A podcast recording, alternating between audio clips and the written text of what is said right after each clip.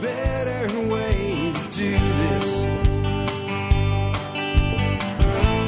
Let me show you a better way. Hi guys, Jack Spirko here with another episode of the Survival Podcast. As always, one man's view of the changing world, the changing times, and the things we can all do to live a better life.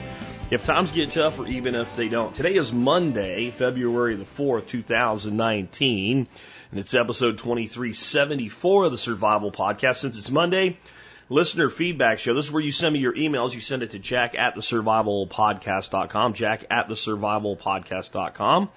Make sure you put TSPC in the subject line.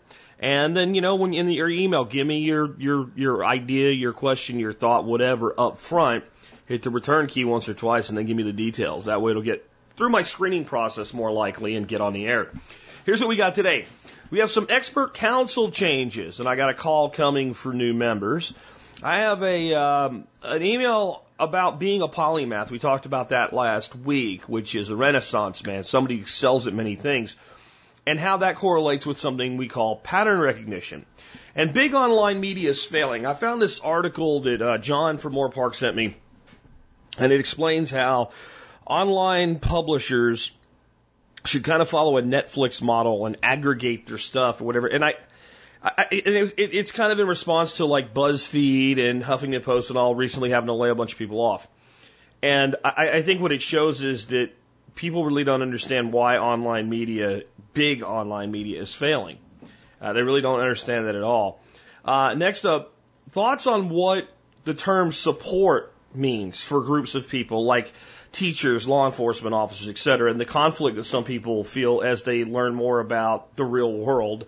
Uh, and, const- and think about concepts like anarchy, et cetera. And I, I think this is one of those things that sometimes maybe people people come at from the wrong way and they, they think of it as taking a side and they don't even think about well, what does support mean? Well, you know, I support. Well, how, how are you doing that, right? You know, do your parents support you? Uh, you know, does, what would that mean? That they they they, they kind of cheer you on, or are they paying your bills? We'll, we'll get into that when we get there. Uh, I am once again being called an asshole, and once again I'm very happy about it. Uh, making cheese. Guy asked about making cheese, and I'm going to tell you how to make it with sous vide. Yeah, it's really easy. I'm going to give you a great video you can go check out. Um, we're going to talk about how one state raising the minimum wage can affect another state that's not so stupid as to do something like that. And we're going to talk about that and how that can affect the state that is not being stupid, especially people that live near the border and operate and run businesses near that border. Uh, we're going to talk about remineralizing soils today. I had a question on that since the word came up last week. And in that note, kind of just falling right in with it, we're going to talk about using sweet feed as a soil amendment. If you don't know what sweet feed is, don't worry. We'll uh, we'll get to it when we get there. Uh, navigating the coming changes in public education, and why does 40% of America still live one paycheck from poverty? There's an article out about that. And it's written the way that most things are written in the media, as though this is something new. I remember being a kid in high school. Yes, that was the 1980s because I am old. Um, and and reading and hearing about this because we had actually some pretty decent teachers back when I was in school, and uh, we did talk a lot about current events. And I remember hearing this statistic in in one of our economics classes, and specifically being directed at us, "Hey, look, don't do this, dummy. This is how most people live." So we're going to talk about not just what it means, but why it's still going on. And we'll get to all of that more in just a moment. Before we get to all that, let's go ahead and hear from our two sponsors of the day. Sponsor of the day number one today is RidgeWallet.com. Look, guys, Ridge Wallet is great, man. Um, I, I really enjoy the kind of minimalistic life I live now using my Ridge Wallet. Uh, I never realized how uncomfortable a big lumpy billfold on your back of your ass was when you're driving and sitting and stuff like that until you know, I got the Ridge wallet. The other thing is I did notice because there were times like I'm going to take this thing out and sit here, and then you know you get in the store and your wallet is in your cubby hole of your vehicle and you have to go back to get it, or you get in your car and you leave and you realize halfway down the road you don't have your wallet. And you're going to get pulled over by John Law and busted for driving without a license, and you don't want any money for wherever you were going anyway. You go bang get it. Um, moving to Ridge Wallet, that just doesn't happen anymore. I forget it's there until I need it and it protects me from identity theft. And Ridge has some other really great products out there that you can take a look at on their website. And they support the MSB and give you 10% off. So check them out today at ridgewallet.com. Next up, ButcherBox. Guys, Uh, you know me and food. You, I mean, really, you know me and food, and and so when when Butcher Box came to me, I'm like, you know, this sounds like a good thing, but I, I don't know. I, I really don't know. Um, quality is so important to me in anything that I recommend. And like, well, let us send you a box of meat. Well, do you think I was going to say no? So I let them send me a box of meat. I'm like, this is great, just high quality product. Uh, we worked it out with them, brought them on as a sponsor. They've been with us now over a year. Tons of happy people out there in the audience dealing with Butcher Box. Um, and I mean, again, when when I hear people are unhappy, I hear people are unhappy, guys, because I'm so easy to get to. And uh, so I just know they're doing the, the great job for me. They're doing that for everybody else out there. They have really great product. Check them out today, butcherbox.com. And an MSB member, yeah, you can get $10 off an order. That means that every year you save over $120 if you get a monthly box from Butcher Box, which is more than twice what it costs to be an MSB member. So they are just a great supporter all around. Check them out today, butcherbox.com. Real quick before we get to your feedback, want to remind you about the Member Support Brigade. Sign up, become a member of the site, and you will get a bunch of discounts, and it will pay for your membership and then some, and you'll support the show, and it's 18 cents an episode. That's all I'm going to say about it today. Let's rock on into uh, the main stuff we want to talk about today. I want to start off with expert council. So I am making an announcement uh, as to the structure of the council itself, and there may be more uh, cuts, if you want to call them that, going forward with some people that just don't want to get off the pikers list. Sometimes I think it's just piking. Sometimes it's life events. These two I'm going to tell you about now um, are, are definitely kind of the life event thing.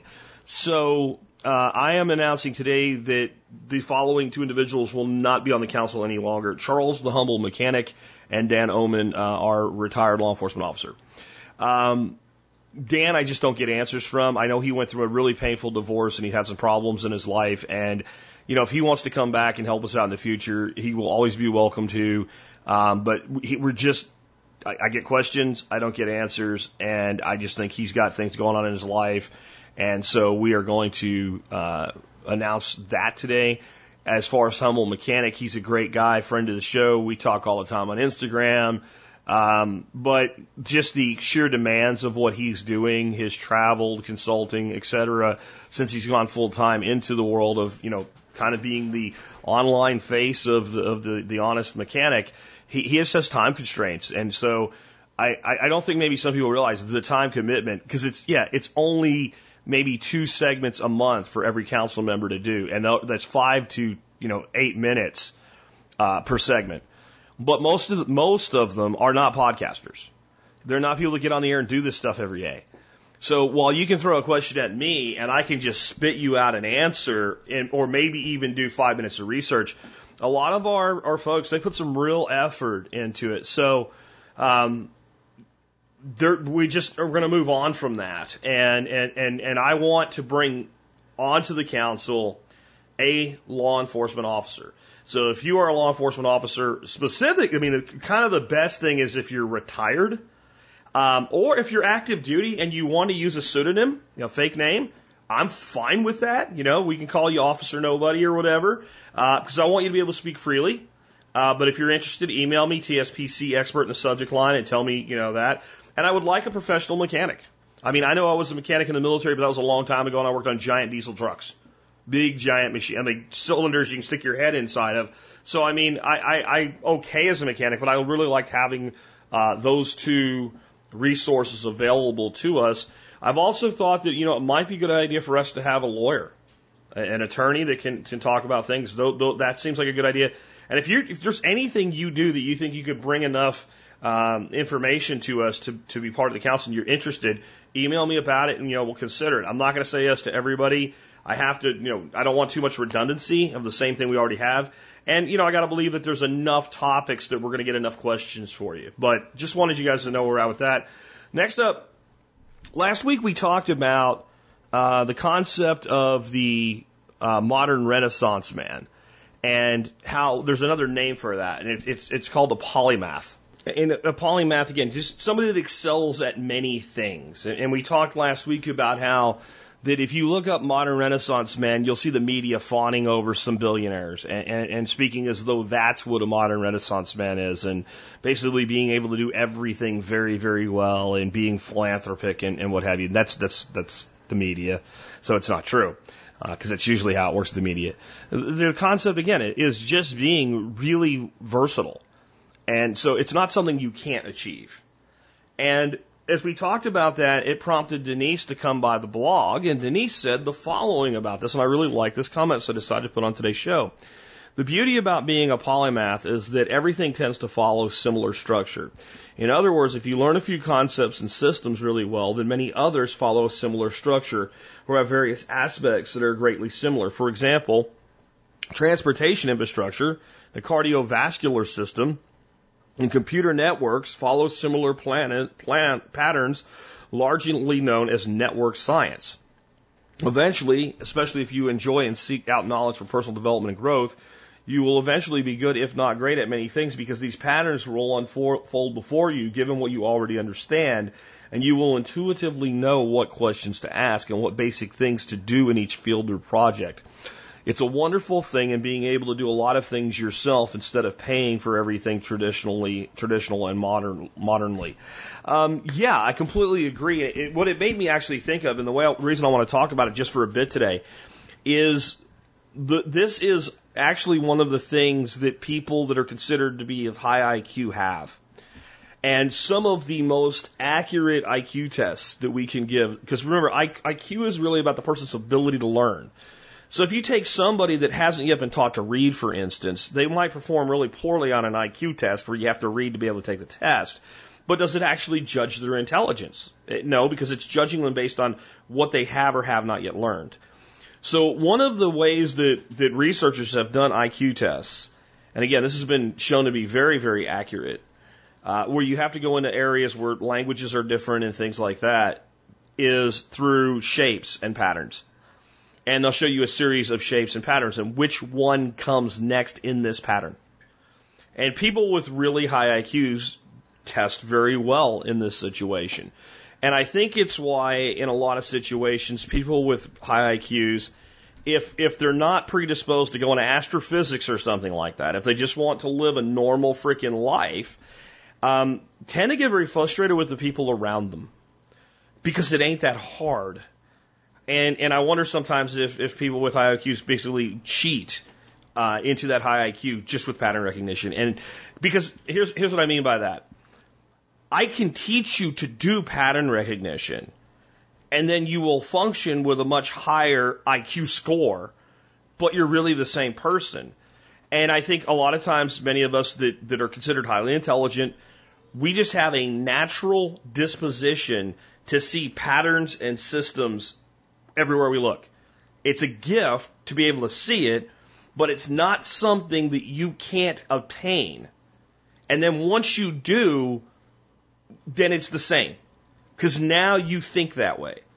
And, and I think you'll, you, you, I've seen in, in this audience a lot of people writing me over the years begin to experience this um, just from being constantly exposed to it. Oh, this is like that. And if you think about it, it's the way that we intrinsically teach people. Well, you don't know this thing, but you do know that thing. Let's explain the correlations between the two of them. So I, I think that there's a lot of a lot that you can be encouraged about through that concept to just start again recognizing the patterns. And the patterns are not just I think that's the big thing that you, you have to kind of get past. It's really easy to teach somebody to start seeing physical patterns because we're visual. We look and we see the rings of a tree and we see the rings of a celery plant are actually pretty similar. And we start to understand that structure. And then we can look at a fingerprint and see that actually kind of looks a lot like tree rings in, in ways. And we can constantly like expand out from there, like how all these patterns work. The structure of a cell is similar to the structure of an atom, which is similar to the structure of the solar system. They're not identical. They're not direct analogs, but they have similar structure and they function based on that structure. That's the easy part. Understanding the pattern recognition of things that are not definitively visual is where everything really opens up. So the media pattern, how the media runs a story. They do it the same way. It's all the same shit regurgitated. That's where you get, oh, I don't want to hear this anymore, etc. You know, uh, storytelling, sales formulas, e- teaching formulas, everything's the same. And so once you know that, then you start to feel, you start to appear to people that don't as very, very high functioning because you simply can know where this is going. But it isn't hard. And I, I do think people that have this natural gift, and I grew up with this natural ability, um, until you understand that other people don't just function that way, you get very, very frustrated with people. And what you don't feel like, here's what people think. People think that you feel like other people are stupid. No, you feel like other people are mentally lazy and apathetic and behaving like they're stupid. When you know somebody's stupid, it's actually easy. Oh, you're stupid. I'll stop trying. It's when you feel like I know this person isn't stupid. Why are they why are they so lazy? Why don't they you know why are they making this hard?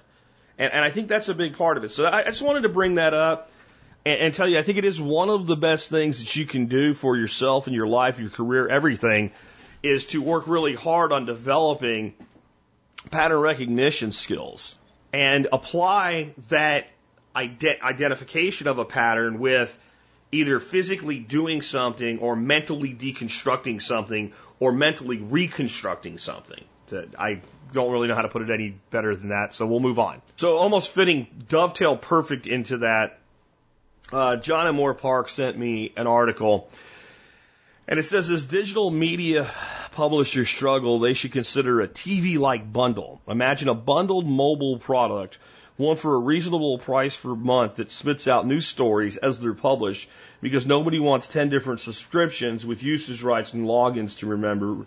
You can read the full story if you want to have a link in the show notes. But basically what they're saying is like all, and they talk about the layoffs at BuzzFeed and, and Huffington Post and all and, uh, how they those those publications relied so much on on you know like Google and Facebook, et cetera, and now they're not really getting a big bang out of that, even though they pump tons of money in there with advertising. And, and it, they're basically just failing. And so what they're suggesting is that maybe you have a coalition of media, and that media coalition run through an aggregator for some sort of a fee, and then people can customize it. I'm like, there's so many apps that do that already. So why? Why would you do that, right? Like you, like you can already do this. Um, your your iMac uh, you know, lap, laptop, if you have a Mac laptop, they just shoved something in there that does that without telling you. They did it on the last software upgrade. They did. I was like, what the hell is this crap? It started popping up. Uh, but that one does try to sell you individual subscriptions to certain sources and all. But let's look at pattern recognition here. What, what is the pattern? Not in this micro, but in the macro. What is the pattern that we're seeing? And that pattern at the top level is that people are kind of turning away from online media, at least the big online media, like HuffPost, et cetera. They're just not as enamored with it. And, and more than that, it's that their advertising doesn't make them any money. When people go to a website, they either employ blocking technology or they just go banner blind and they don't pay attention to it. And then the next part of that is even if they do have advertisers, they don't have any kind of relationship with their advertisers. Like, no one thinks that this thing they see advertised at HuffPo is uh, something that the people at Huffington Post who really care about you want you to know about. Everybody knows how it works. It's just something that popped up through some sort of technology. You were on another site, you looked at it, they're using re- what's called retargeting, and they show it back to you, right? And some people get that, and some people think it's spooky or whatever, but that's all that it is. You you went to a website, this it installed a tracking cookie. When you went here, that website is advertising through the platform that they're delivering, and they know that if you looked at it once, that you were a likely buyer, and they might be able to push you over the fence. It's basic marketing, and that none of that stuff's not working. So so why doesn't it work? Well, number one, it doesn't work because these people are building online media like offline media used to be done. You know, like there's buildings with the names of newspapers on it, right? And those are kind of coming down, aren't they? But yeah, I mean that's and so they what they, they do they start one of these these magazine online magazines basically up, and then they have a staff of like 50 freaking writers, you know, an office space, and they're all in there and you know, doing up there and, and convincing themselves they're more important than they are. They get enough money behind it initially to make it look snazzy. They advertise the crap out of it and they pay for their traffic because they don't earn it. They can't because uh, what they're saying is not that original or interesting. And then they're trying to basically create advertising arbitrage. So they buy traffic and try to sell it for more than they paid for it. And if they do that long enough, even at a break even, they'll build a reader base and they can stop relying so much on advertising and then realize the revenue off the other side. And everybody's doing this game. And the same advertising bullshit's on everybody's websites. In a world where people have more information at their fingertips than they have ever needed before, and they can't figure out, have you seen the pattern? Have you seen this movie before? Why they're failing? Because people don't give a shit about them, and people don't feel that they are given a shit about. When you go read an article at Huffington Post, whether you like their left leaning side or not, you don't think to yourself, gee, Arianna Huffington really cares about me. Many of you, many of you didn't even know there was an Arianna Huffington. You didn't even know why they were called the Huffington Post until you just found out. So, why would you care? Now contrast that to media personalities like myself. Love me or hate me, one thing you know if you listen to this show, if I make a recommendation, I would spend my money on it, and I give a shit about you, even those of you that hate me and send me hate mail, I still care about you. And I would never make a recommendation knowing that it's a bad recommendation for you. And if I make a recommendation, it ends up being bad, I'll say, stop doing that, I was wrong. Where do you get that from big online media today? And you don't. And here's the thing, I'm not unique. I'm not special. I guess we're all special in our way. But what I mean, that, that concept is not unique and special. You, there's YouTube people that you follow that you feel that way about, or there's, you know, people on Instagram that you feel like you actually know them and their lives. And whether it's news or product recommendation or entertainment, more and more people are gravitating toward that than this generic idea of let's shove everything down your throat. Right? It just, it, that's, that's where people are at today. And they're expecting more of that while media is giving them less of that. When I, when I, if I cover a news story, I'll say my opinion is. They'll talk to you like you're supposed to believe them because they're coming from God on high. And I'm talking about online and offline media at this point. They are dying dinosaurs. They are going extinct.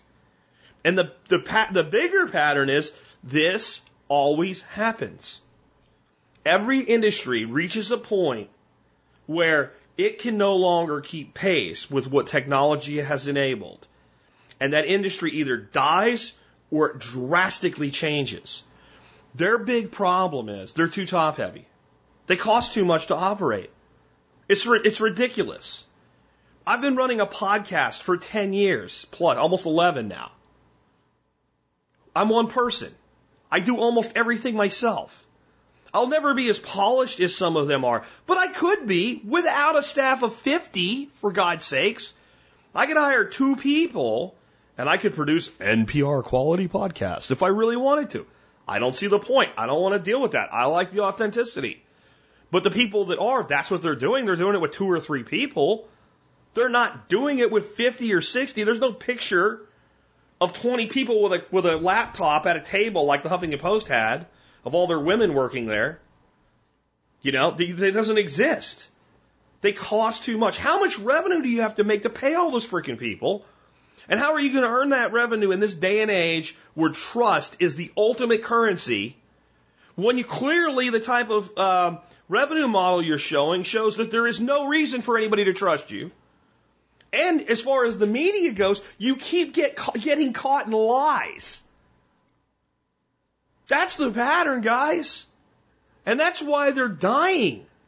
And that doesn't mean media and news is dying. That format is dying. It's the old school. And this is what happens. They think they're in the modern age because they have a Twitter account, an Instagram account, a Pinterest account, and a Facebook account. It doesn't matter. You're still doing, they're still doing the same thing they've always done.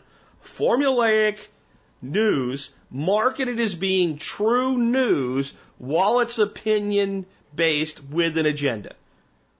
And people are, you know what people are like today? You can have any agenda you want. You can be as opinion based as you want. Just flip and say it. Don't, don't be fake. And that's the real, that's the bigger, like you see the even bigger pattern. They're all fake as shit. They're fake ass. And when you're fake ass in the time and place for authenticity, you're going to fail. So just there you go. There's the real problem. They can wrap it up, spin it any way they want, but they are not going to change it unless they change the way they actually deliver information to where people actually care about the individual name writing the article. Because I'll bet you a lot of you read articles like Huffington Post, and very few of you could tell me three of the authors, you know, off the top of your head. And that's the, that's the truth about most online publications. And then there's only so much money left to squeeze out of this. Because all everybody's doing is pushing traffic around and look at the advertisements. You know, 15 ways to lose weight while you sleep and other, uh, take this and, and, and your cellulite will disappear and whatever. You, there's only so much money in that. It's sleaze merchantism. It's sleaze merchantism. And, and you put all this together and I don't know how they could expect a different result, but apparently they do. Yeah, I mean, in the end, look at it this way. A, a, a site like mine, you know, we could make enough money to pay three of their staff and we live like great. If they make enough money to pay three of their staff, they're broke because they can't run their site with only three people. They can't compete because they have to. Yeah, you guys got it. I don't have to say anymore. It's pattern. All right. Next up, I have a, an interesting question. And uh, I think it has a lot to do with how we think about things, and maybe we, maybe it has a lot to do with us thinking we're more important than we are, or thinking our thoughts are more important than they are to people that don't even know we have them. All right. Um, here's what this guy says. This is Bob in Tampa. Says, how can I keep supporting unsupportable teachers, soldiers, police, Catholics, California disaster survivors, etc.? Uh, where do we draw the line? At some point, we really need to hold people accountable for their actions. Here's three examples. I say support. I support the troops, but not the government. War. Here's the problem. It's really hard for me to agree with that anymore. I just can't explain how any of the wars since World War II really ended up well for America and much more so recently. At some point, I have to say, if you're joining up, you know that you are working for a government that's engaged in pretty much illegal conflicts. You're going to both A, go fight that for them, and do it knowing you won't be cared about adequately when you come back. Police. I support the police, but not the bad ones. You have often pointed out yourself, though, um, and from my business, I know it's true. For every bad cop you see, there are 10 right behind them that either said nothing or actively hid the truth. I get it. Their job is tough. If you can't handle that, maybe the job's not for you. At some point, I have to say, you know of bad cops that have been covered up and you're going to tell me about, and you aren't going to tell me about it. You made your own problem and you can't stop it. Teachers, I'm tired of listening to their BS. As have been said, they live in a fantasy world of government support. For decades, all I've heard is their pay sucks, parents don't support you, you can't choose what kids there are. At some point, you have to say, you are outdated, overskilled, undercompensated, and there are much better ways to do things. You knew the pay was low when you decided uh, summers off was a better deal. Uh, just saying nothing and ignore them, or even they're, they'll all never shut up, uh, and let them keep drinking their own Kool-Aid. Uh, or is there a polite way you'd suggest in dealing with all of them and others like them, Bob and Tampa? Well, Bob, let's start off with support. With support. Um, I, I think that we have an ego problem as human beings, and we think that saying something like, I support the troops, really matters. It, it, it doesn't. It doesn't feed them. It doesn't pay their retirement. It doesn't give them their medical help. Okay? You do support the troops because you pay taxes. But you're going to do that whether you want to support the troops or not. The same with law enforcement. You support law enforcement primarily by funding their salaries through the taxes that you pay. And the same thing with teachers. Your support is not anywhere near, and my support, and everybody's support from a standpoint of just, well, I support, like putting on a bumper sticker on your car, something really doesn't have any currency behind it. So I don't think there's this big mental quandary about do I support fill in the blank of class of citizen. See, the reason I'll beat up on teachers at times and defend them at times is I don't believe in a protected class of society based on employment. Like, I don't think you get to be an asshole, but I'm supposed, but I'm gonna be, I'm gonna be okay with it because you're a teacher. I don't think you get to be an asshole and I'm supposed to be okay with it because you're a priest. I don't think you get to be an asshole and I'm supposed to be okay with it because you're fill in the blank. I don't really care what you are. So I don't support the police. I don't support the troops. I support the people that I know that actually matter, that do the job, that I feel are worthy of my support. That, that's how I look at it. I know cops, and I, I know a lot of people in the anarchist world say there's no such thing as a good cop. I'm sorry, you're wrong. First of all, every human being goes through life and does their best to whatever their personal moral code is based on what they know, what they understand, and what they believe. So let's go back to the, the troops thing. So you say right now that if you're joining up, you know that you're going off to fight an illegal war and that war generally hasn't worked out well for our country since World War II. Really? You really think the 19 year old kid or the 22 year old college grad that became a lieutenant in ROTC has any idea that what you just said is true? Do you really think they do? No, because they went through the public education system that you're complaining about, and they've had all the marketing done to them. And when I joined, I was 17 years old. I'm generally considered a very smart person. I believed what I was doing was good for my country. Hundred percent. I am not going to shit on someone who does that because they believe they're really giving something to their country and they're serving their country. I know the average person when they get out of college and go into teaching really believes that they're going to help children and make a difference, and that's their real goal. I'm not going to shit on that. Now, I can support you as a person and still point out your bullshit. So when you come to me and go, well, I'm so underpaid, and I'm like, okay, well, you only work half of the year. No, I'm only off for three months. No, you only work about 180 days a year. You only work six months of the, of the year. You're off half the year in totality. It, the average person you know, they're working about 75% of the year. You work about 25% less days. So we already have to take your salary and multiply it by 1.25 if we're going to actually talk about days worked. Well, I'm up till midnight. Then you suck at your job. Lots of people are up till midnight at their job because they suck at it. And some people are up to their job because they have to actually work. You don't actually have, actually have to work to midnight. You have shit you got to get done. You need to figure out how to be more efficient at it. Well, you don't like teachers. I, that, nothing I said. I'm talking to the person bitching. And that's how you, that's how you bifurcate it to me. I know people in my life that are personal friends of mine that are law enforcement officers. I know one guy right now. He's a sheriff's deputy. He's part of my family. He's a sheriff's deputy working in Colorado, but he's currently detached to the, the U.S. Marshals. Okay. Now, there's a Fed. That's even worse, right? No. They're working in human trafficking. They're taking down people that are turning little girls into sex slaves. I don't care what happens to that person once they're in the system, if that's what they're really doing. I don't give a shit if those people get thrown into a leaf shredder. So you can tell me about the abuses in our prison system, and I get it, but for that person, I don't care. So that officer's work is solid work, and I'm happy to support what he's doing. But in the end, do I really support him? No, I just agree with it. I'm deluding myself if I think that man needs me to think he's doing good to continue doing what he's doing.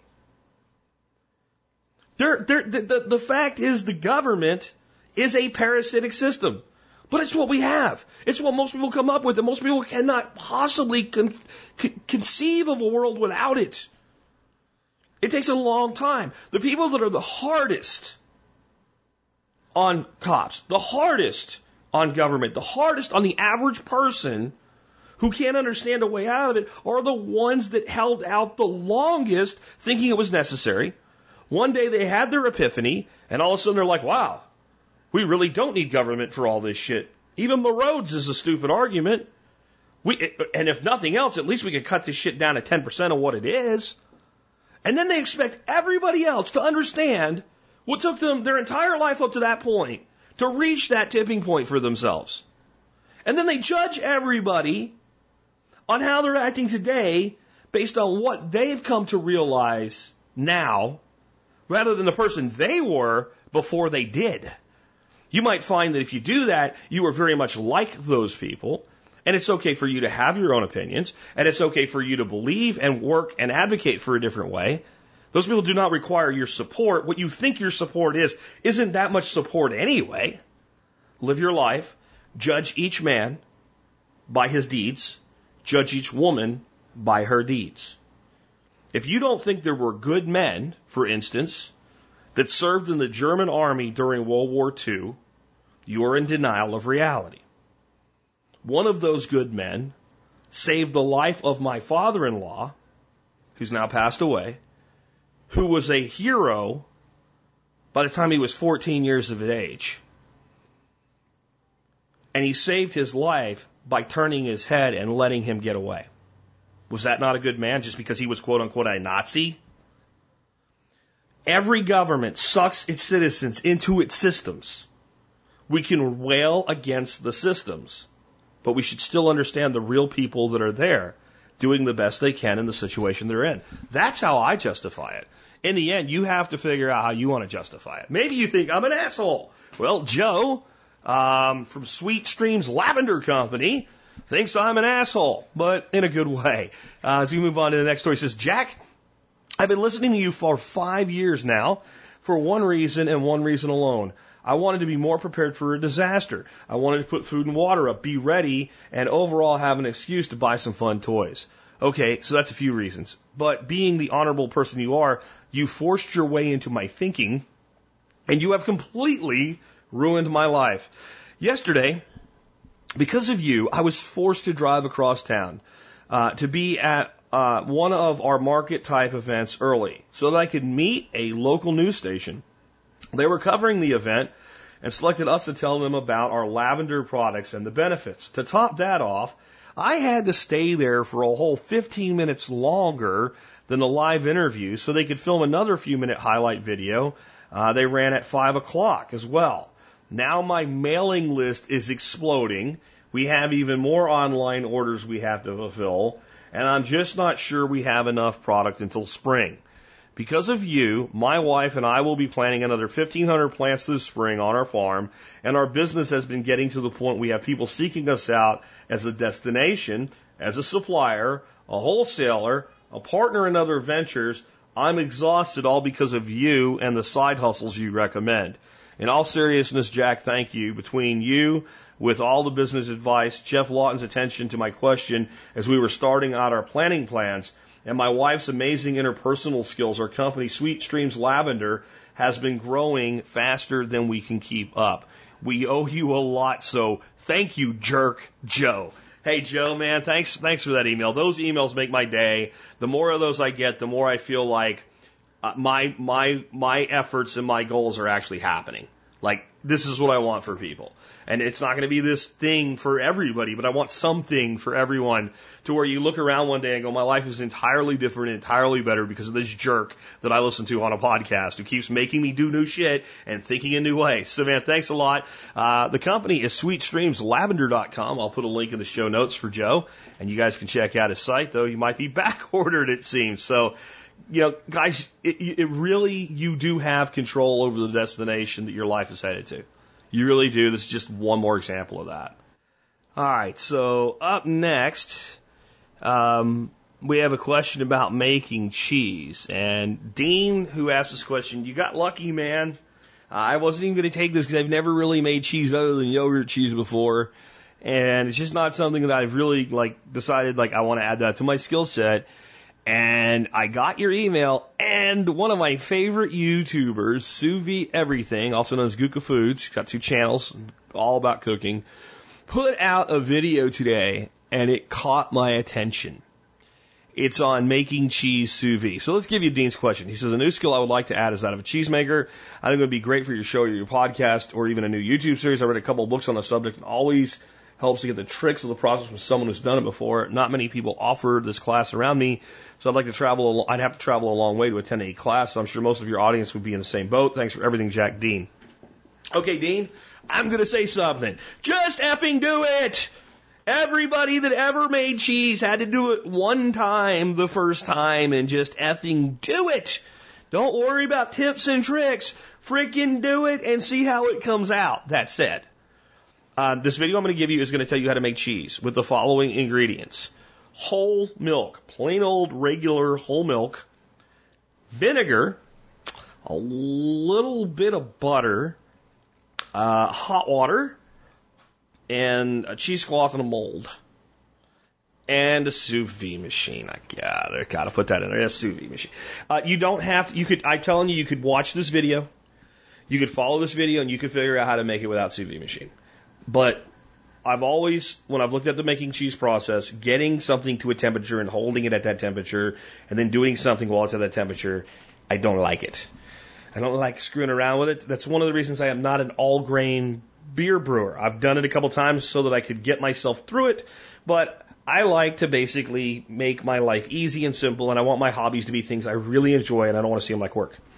So if you need to bring your milk to 175 degrees, and you have two containers, one that can fit in the other, and in the inside container you fill it up with milk, and the outside container you fill up with water to the level of the milk, and you stick your little Anova or your Joule sous vide thing in there, and you dial that sucker to 175 degrees, and you push go. Guess what? You're gonna get 175 freaking degrees, right? It's gonna it's gonna happen, and it's gonna hold right there until you do what you got to do. So I'm going to give you the basic process that I saw this dude do. Now this is kind of a soft cheese, like a queso blanco, um, but he put the milk in the one container, put the one container in the other container, filled it up with water, set the ANOVA to 175 degrees, got it there. He dumped some vinegar in, the cheese curdled. He put some cheesecloth in a strainer and strained off the whey. He then melted about a tablespoon of butter and mixed it into the cheese, added some salt, gave it a taste, and put it into this little slick mold that you get on Amazon and let it sit in the refrigerator overnight and you had cheese. It was that easy. But I want tips. No, do it. I'll give you the link to the video. He's got all the products that he uses there. Um, I'll probably be adding those to T-Spaz, but right now it's his video. You know, I don't, I'm not greedy. I don't have to have every scrap of, you know, referral affiliate business. Check out his channel, check out his video. Um, I'm probably going to buy. I was already really close to because I've been doing all my sous vide in pots, and I've been really close to buying the big square plastic thing that he uses in his videos with a lid and everything. And you buy that one and the smaller one. It seems perfect, like as a double boiler for making cheese. Um, he didn't use any kind of you know synthetic or real rennet or anything. He used vinegar. It looked really good. I'm going to give it a try. You should too. And then you have a baseline to build from. And I'm already thinking I could do a lot with this basic cheese recipe and it all starts off with me. You guys know, somebody said recently on, on Facebook, with you, it's always jalapenos, Jack. I'm like, yeah, it is. And that's where we're going to go. We're going to make us some, some peppered, uh, queso blanco. It should be really good. And I will share that when I put it out as well. Um, next up, Benny says, how will my business survive in three years when a retarded neighboring state, Massachusetts, mandates minimum wage of $15 an hour and destroys the local economy and most businesses I am 20 minutes from the border. Details. I haven't really seen you address the $15 minimum wage issue, but I could have easily missed it. I own a takeout pizza and deli convenience store in New Hampshire, partially inspired by being a long-term listener to your show. We currently pay an entry-level cashier at 10 to $11 an hour and a pizza uh, maker at 12 to 14. However, once you set the lowest bar to 15 and have to increase everyone's pay retrospectively, what the F? We're talking about someone making 40,000 a year to make round ball, round dough ball into a round pizza. Goodbye to profit in the food industry. I guess college really wasn't worth it. We're close enough to the border that people will travel for a pay raise. Any larger business spanning the two states will default to Massachusetts pay level. Our financially, financials currently support a moderate level of living uh, for, to a couple and no children.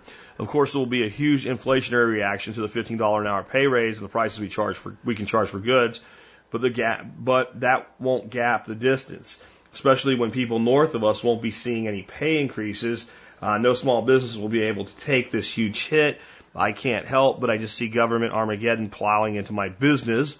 It's hard for me to continue to invest in my dream because I'm consumed by government title wage wave. Insight, help, suggestions, distress to New Hampshire, Benny. I can't speak to everything here because I don't know your business, your cost of goods, and all that. But I'm going to tell you that I think that you maybe are overreacting to this.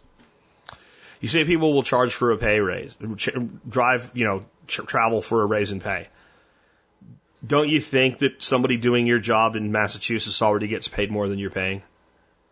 Don't you think that a lot of people that are doing the exact job, they, they, if, if you're paying right now, you're telling me you're paying ten to eleven dollars an hour for a cashier, an entry level cashier. You're giving somebody 12 to 14 bucks to, to roll dough into pizza. You, you don't think that they're already making close to $15 an hour in, in Massachusetts? Of course they are. Of course they are. And will, how far will a person travel for a $15 an hour job? Today. Not 1985, today.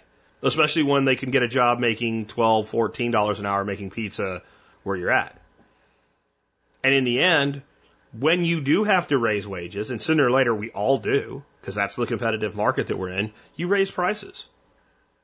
I mean, that, I mean, that's, that's it. And will, you know, will people further north that come down to do business with you pay and absorb the prices? I think one thing in the restaurant industry, I think people are on the, on the selling side are way too overpriced sensitive and try to go way too low in the first place. For instance, we had this restaurant that was uh, an upper level restaurant too. They were charging, I think for this dish, it was like 14 bucks. And it was, uh, with our duck egg.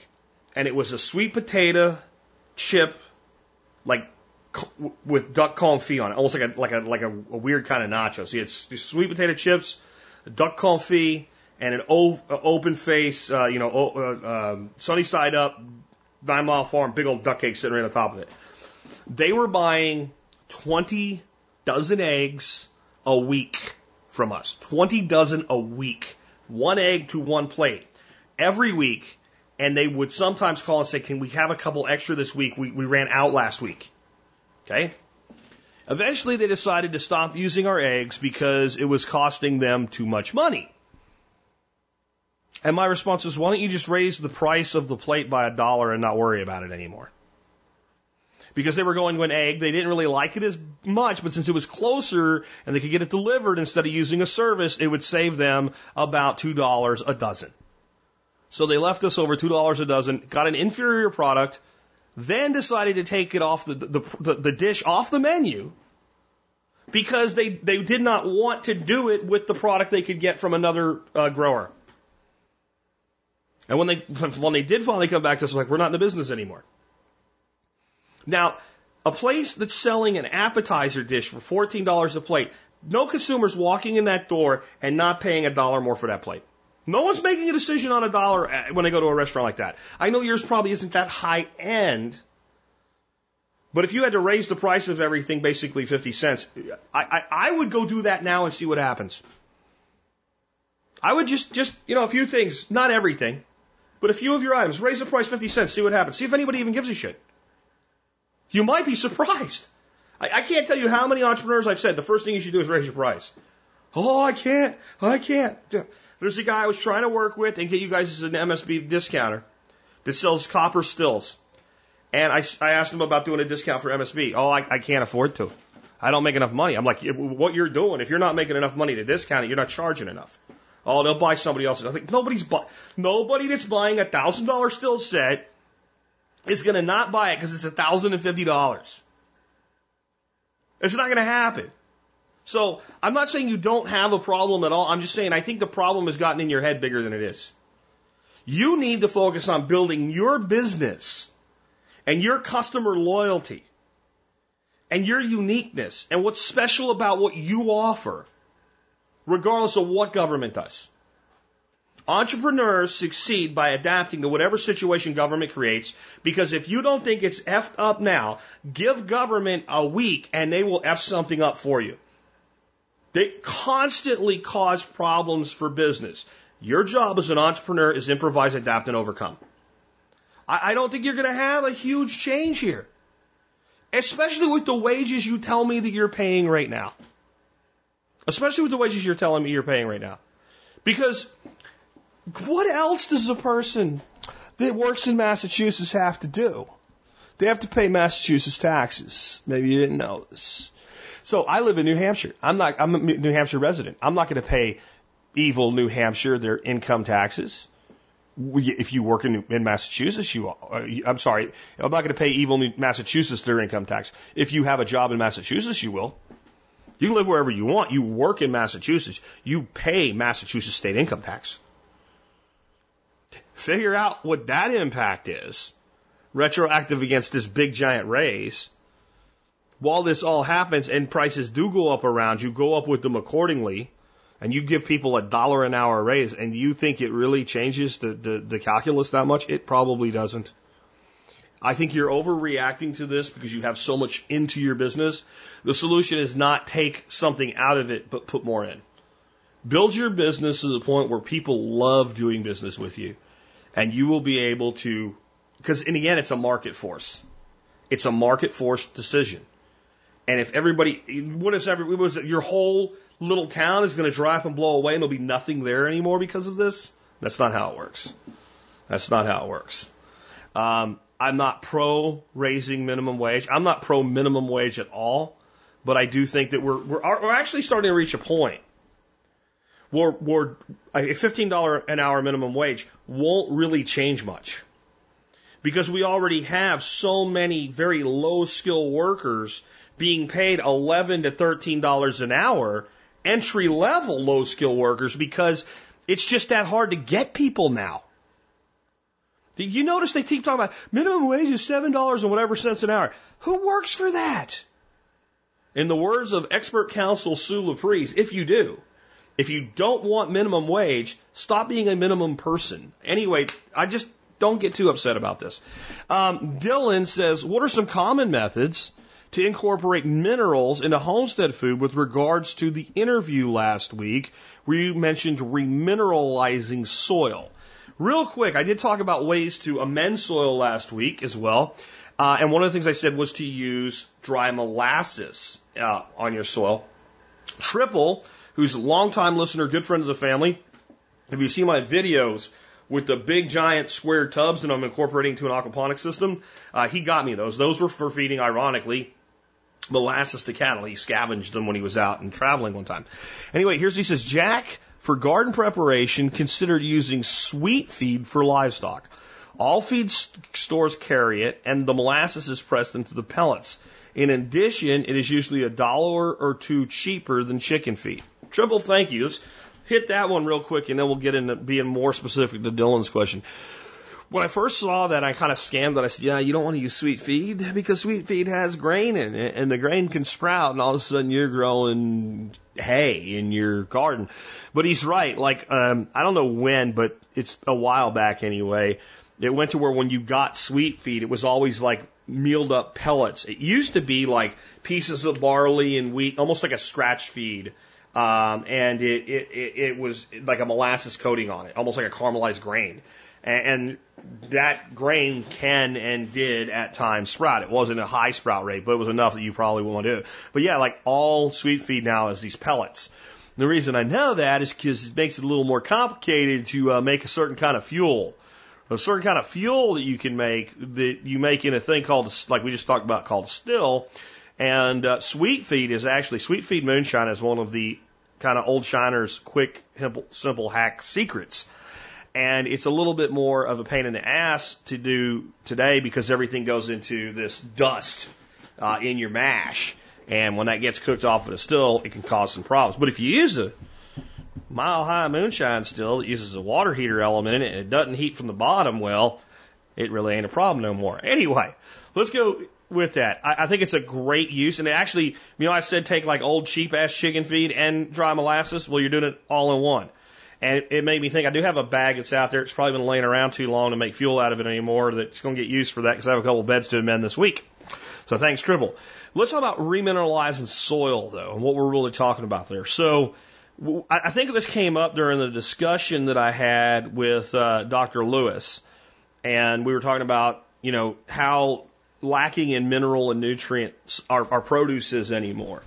And a big part of that is because the soil has been demineralized. And to a degree it has, but not really.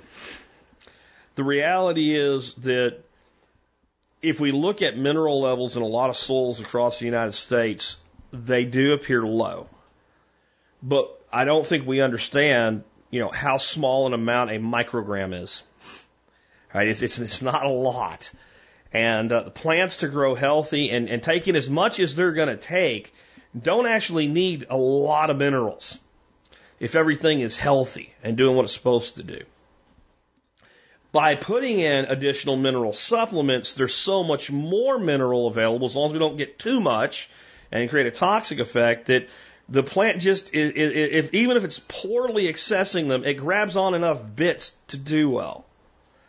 And But we have to ask ourselves, so if if a, a tablespoon of dirt that even seems poor quality, for instance, has a very small amount of iron, but in that tablespoon of dirt there is all the iron this spinach plant needs to grow and more. Why can't get that spinach get that iron out of that tablespoon of dirt? And since it's sitting in a metric shit ton of dirt, and that means there's a metric shit ton more than it needs, why can't it get that either? And the answer is mostly, and this is where I think that when you're doing home, when you're gardening and using just even good organic gardening practices, you're going to have fairly mineral rich vegetables compared to anything you buy in the store. It's, it's because of the biology in the soil. The spinach plant, or it doesn't matter, I'm just using spinach as it could be any plant that needs iron, for instance can't just take the iron as it sits in the soil out of the soil. It can't get to it. It's locked up. There are different microorganisms that can convert that iron through different processes. The most common which is that they actually consume some other component in that soil that has the iron in it, and when they poop it out, that iron is now bioavailable to the spinach plant. So the spinach plant, using innate intelligence, it doesn't think about this. I'm describing it as though it does, but this is the innate biological intelligence of life itself that we're talking about here. I'm just using this as an analogy to make it easier to understand. That spinach plant is like, I need iron. So it squeezes out something called an exudate out of its roots. It's a little globule of basically, you can think of it like cookies and cakes. It's mostly carbohydrate, that's a little bit of protein, and a little bit of fat. Right? That's how you make cookies and cakes. So it makes a little cookie or cake globule. Bloop. And that particular microorganism that's rich in iron or can help it get iron is specifically attracted to that specific type of cookie. So it's like, I need iron. So I'm going to put out some iron cookie globules and all my little friends are going to come over here and yum num num num on it. And when they poop, they're going to leave behind iron that I can now get to. Again, it's an analogy. It's not directly, the spinach plant doesn't really think this, okay? Um, but that's what it's doing. And if the soil life is dead, if we're talking about inert dirt, those critters, those creatures are not there.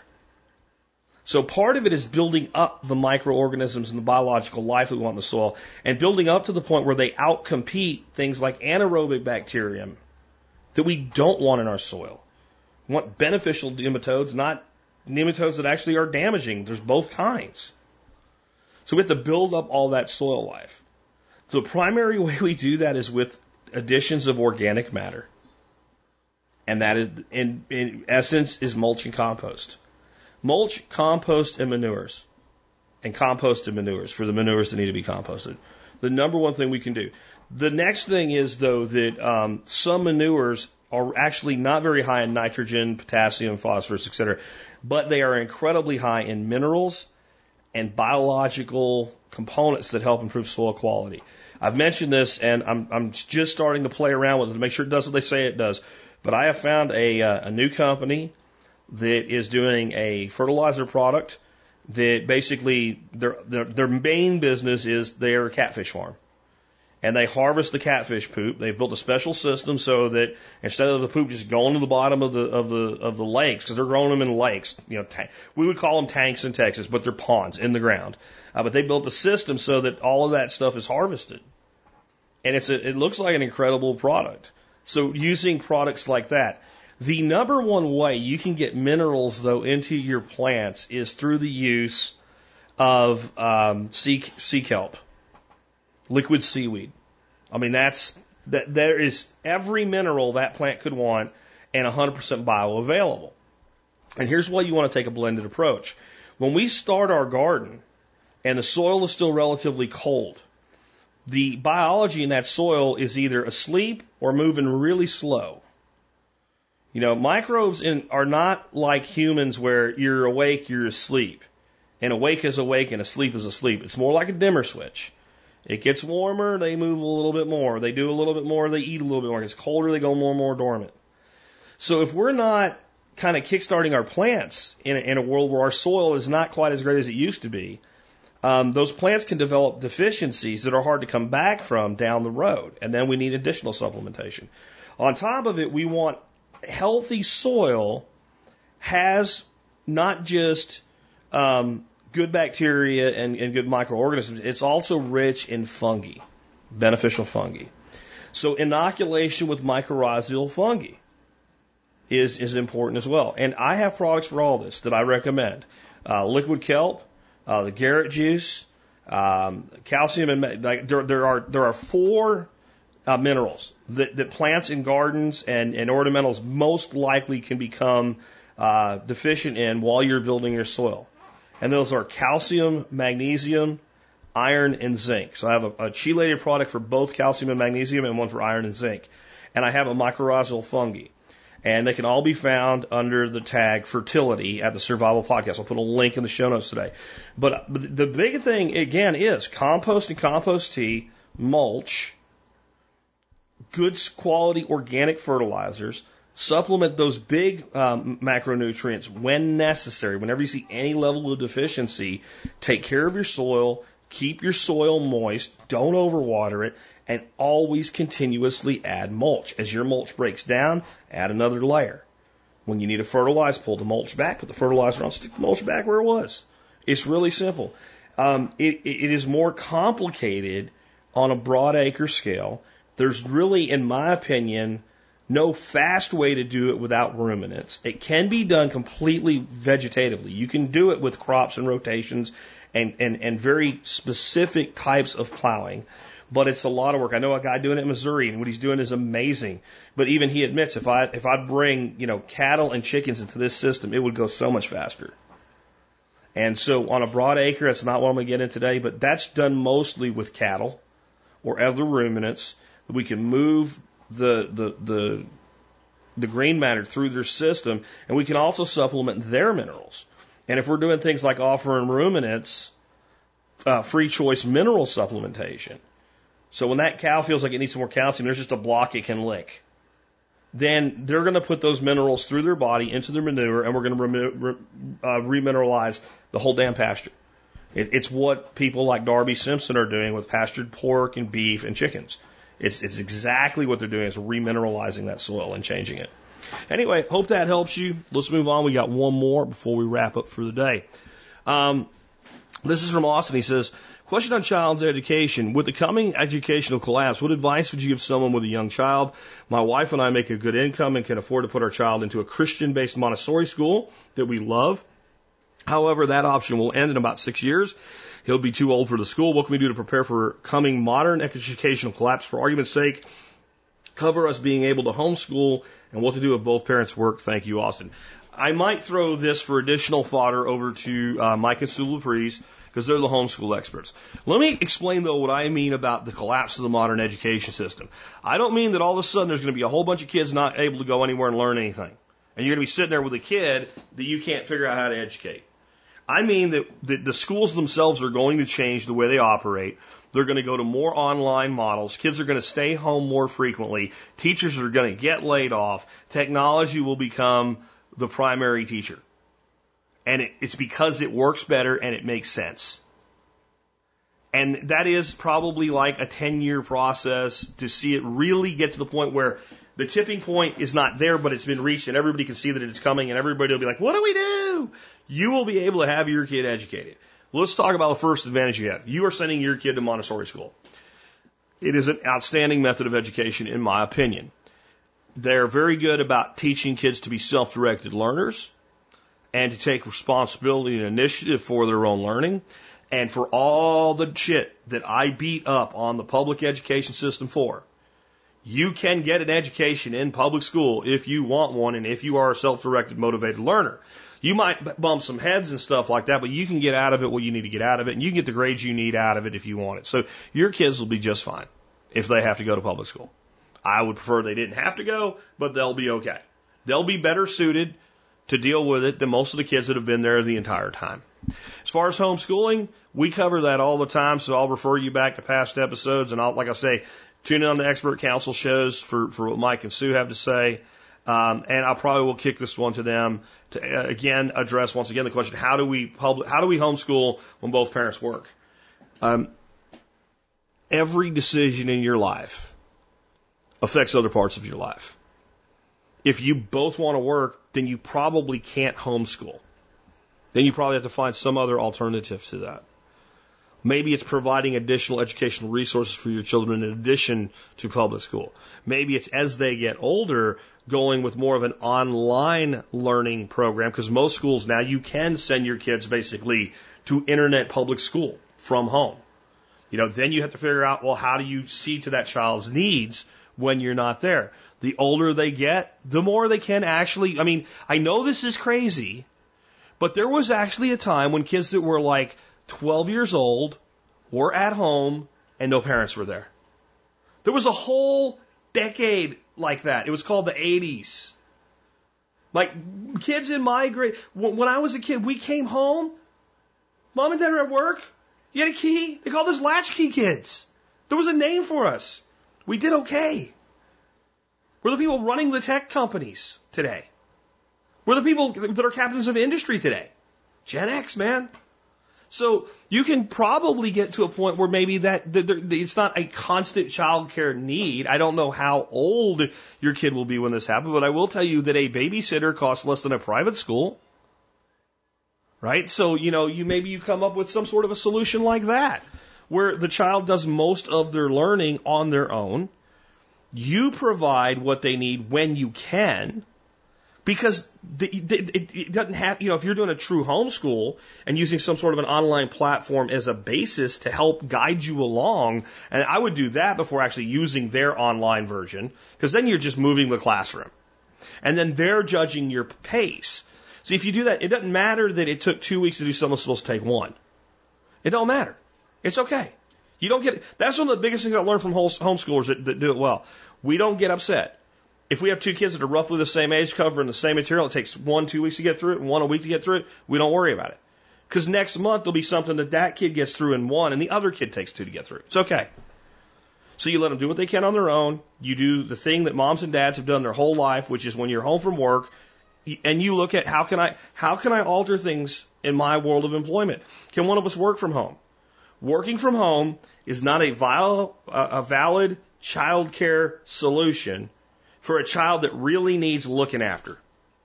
It really isn't. I, I know people say it is. It's not. If you have a, a three year old running around the house doing what three year olds do, and you have a job that really needs to get done, those two things are incompatible. It just doesn't work.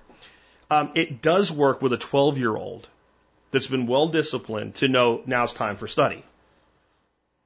It absolutely does. Mom's working, back to work. You know, can you figure out a way that maybe one of you can work two days a week from home, the other can work two days a week from home, and maybe you need to hire somebody in on Wednesdays or whatever. You know, you got six years to figure this out. And that's what I would, if, if you really don't want to send them to, to government school, and who the hell does really want to, then you can figure something out over the next six years. I'm going to kick this one to Mike and Sue and see what additional thoughts they have on it for Friday's Expert Council Q&A show. With that, we have wrapped up another episode of the Survival Podcast. Hope you enjoyed it. And uh, time for us to talk about a way you can help support us in a really, really easy way. That's doing your online shopping at tspaz.com. If you're going to buy some online, go to tspaz.com first, and you can get over to Amazon from there. And anything you buy, if you shop through tspaz.com, help support the Survival Podcast and the work that we do. Here is the product of the day that I have for you guys today, though. Because every day I review an item or I bring back an item I have previously reviewed and say, hey, this is something I use, this is why I use it, and it's really great and I recommend that you use it too. And unlike most sites that do reviews of products online, I don't just say, hey, look, uh, I want to sell food processors today. I'll take the top five selling food processors and make a grid and say, you should buy this one. And if you can't afford this one, then buy this one and I've never touched any of them, used any of them, don't know jack shit about them, basing all my opinions on them on reading other sites that do the same thing and reading reviews. That's that's not me. If I don't buy it, if I don't spend my money on it, I don't recommend it. You know. Uh, today's item, I've recommended it before. I'm bringing it back around today. Uh, JB Weld Water Weld Underwater Epoxy Putty. This stuff's awesome. Now, most people are familiar with JB Weld epoxies. Why the water epoxy? And it's very simple. I believe in standardizing wherever you can and specializing where necessary. I've talked to you guys about that and how you design your life for years. You know, you go to look at the plumbing on my property, it's half inch or it's one inch. And in some very specialized needs, it's two inch. A little three quarter mixed in until I can finally get the last of it gone, but it's only because people that own the property before me stuck it in. That way I have one set of fittings for half inch, one for one inch. I can do anything, right? Standardize where you can, specialize where you need to. So, if I take JB Weld water rated epoxy putty and mix it up and use it somewhere where there isn't water, it will work. If I put it somewhere where there is water, it will work. If I take the non-water rated epoxy and put it somewhere there's water, it won't work. Guess what? They cost about the same. See, so having one of each is dumb.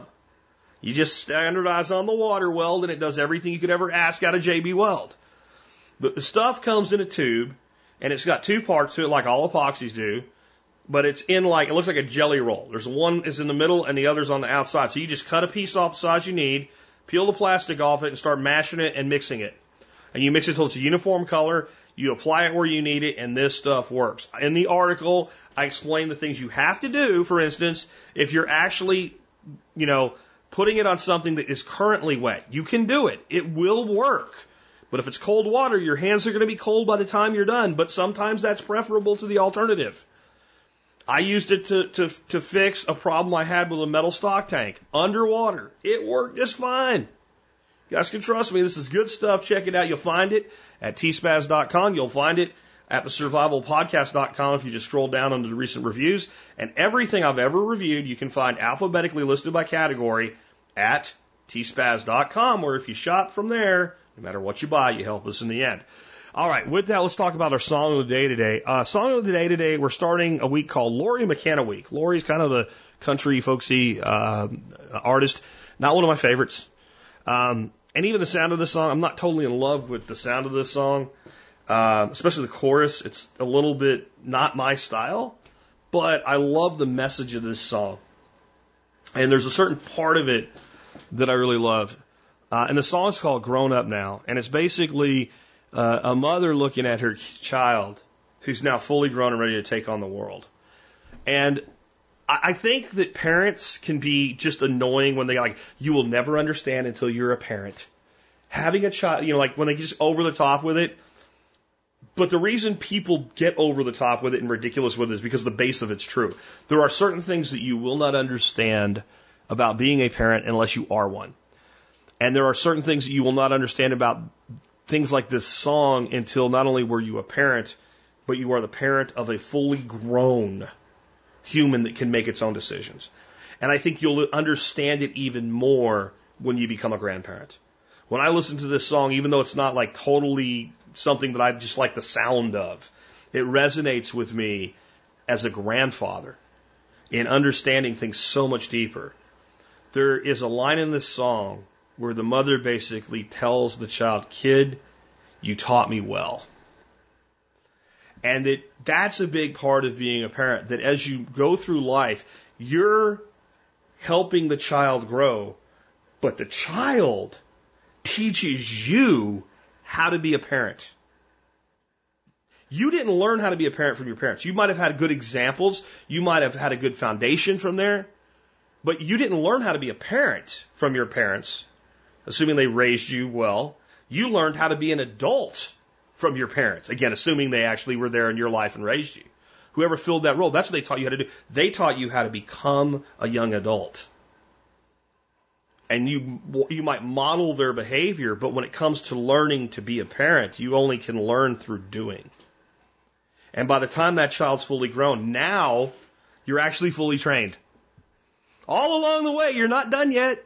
You haven't graduated yet. Until you get at least one across the finish line, you're not finished learning. Because uh, trust me, I know parenting a 16 year old is way different than parenting a six year old.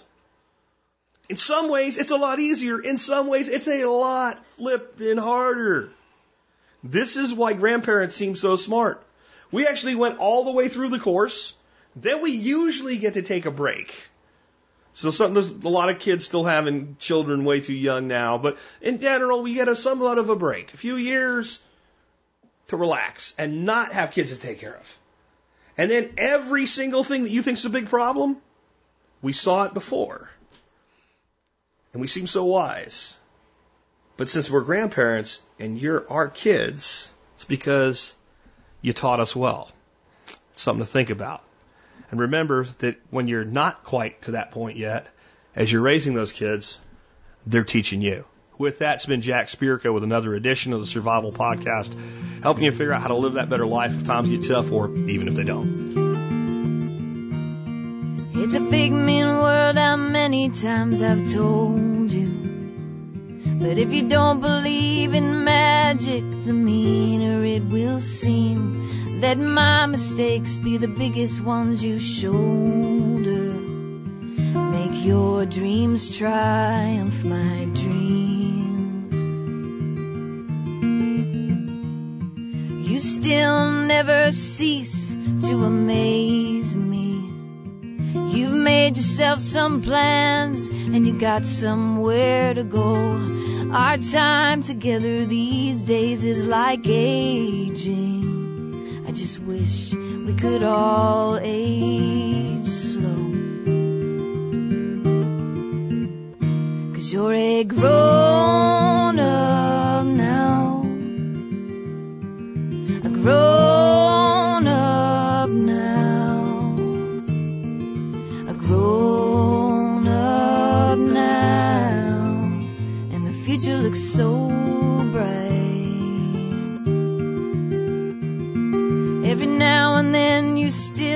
like a baby. Most of the time you're still the best damn thing in my whole life. And I'll never give you half of what you gave me. I think it's fair to say, kid, you taught me right. Cause you're a grown up now.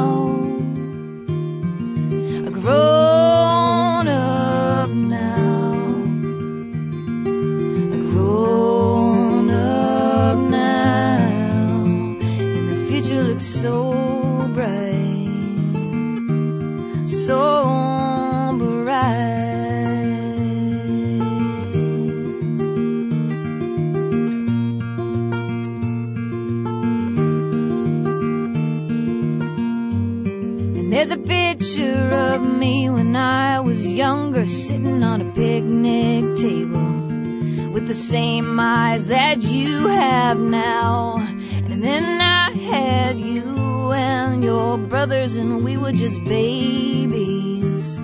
So I sure don't know how you're a grown up now.